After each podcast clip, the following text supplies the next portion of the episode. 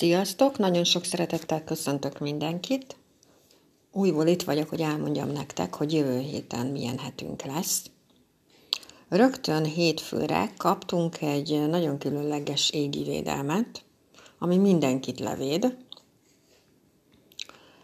Tulajdonképpen ez nagyon ritka, ez a csillagállás, és jövő hét elejére kaptunk rögtön egy ilyet, úgyhogy ez szerintem ez egy nagyon nagy kincs ebben a helyzetben.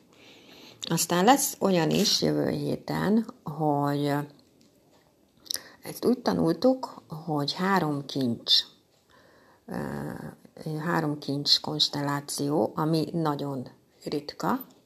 Na most ebből jövő héten kettő itt lesz velünk. Ilyen három kincse volt például második János Pál pápának és Viktória királynőnek. Ezek az emberek mind a ketten olyan dolgot csináltak, amivel inkarnációs előrelépést csináltak, és nagyon fontos dolgot tettek az emberiség javára, és mindig pozitív értelemben működik ez a, ez a három csillag. Na most jövő héten ebből megkapunk kettőt. Ez a kettő, ez kapcsolódik a munkánkhoz, a házasságunkhoz, a pénzügyeinkhez, a férfi főnökünkhöz, a bankokhoz, hitelintézetekhez. Ezeken az életterületeken valami olyan dolgot csinálhatunk, ami nem csak a saját életünkre hat ki, hanem akár a gyerekeink, az unokáink életére, szóval a generációk életére is kihat, és mindig pozitív értelemben. Úgyhogy ez egy nagyon-nagyon-nagyon jó dolog, és nagyon ritka dolog. Viszont kapunk egy olyat is jövő hétre, hogy ezt konkrétan úgy tanultuk, hogy viharabiliben. Szóval túl tudjuk a dolgokat tolni. Ez érinti a párkapcsolatunkat, a pénzügyeinket, a helyet, ahol lakunk, az utcát, a szomszédainkat, a munkatársainkat, a családunkat, a barátainkat, a munkánkat. Szóval érdemes jövő héten egy picit, ha úgy érezzük, hogy most világvége van, egy picit így lenyugodni, és picit megállni, hogy most tényleg akkora a baj, vagy csak én tolom túl ezt az egészet.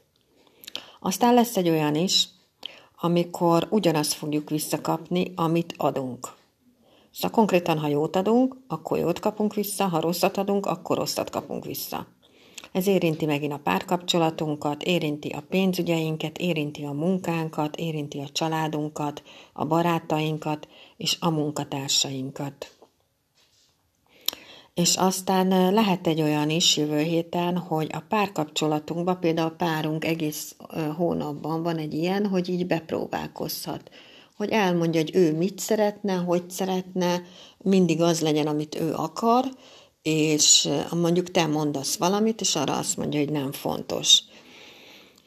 És a munkánkban is lehet ez egyébként, ugyanúgy a családunkban, a munkánkban, és a barátainknál is, ezzel egyetlen egy dolgunk van, le kell állítani őket. Szóval itt a külvilágból jöhetnek ilyen próbálkozások, hogy a mi dolgaink, a mi igényeink nem fontosak, csak az a fontos, amit ők mondanak. Hát ezt le kell állítani, mert ha nem állítod le, akkor egyre jobban mennek és mennek tovább ezek a dolgok.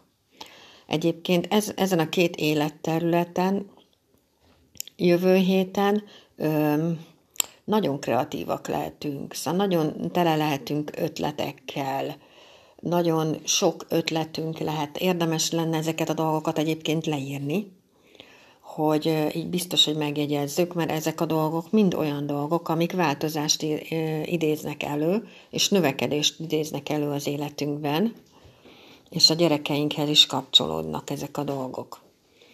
Úgyhogy ezekre a dolgokra érdemes jövő héten odafigyelnünk, de tök jó hét lehet.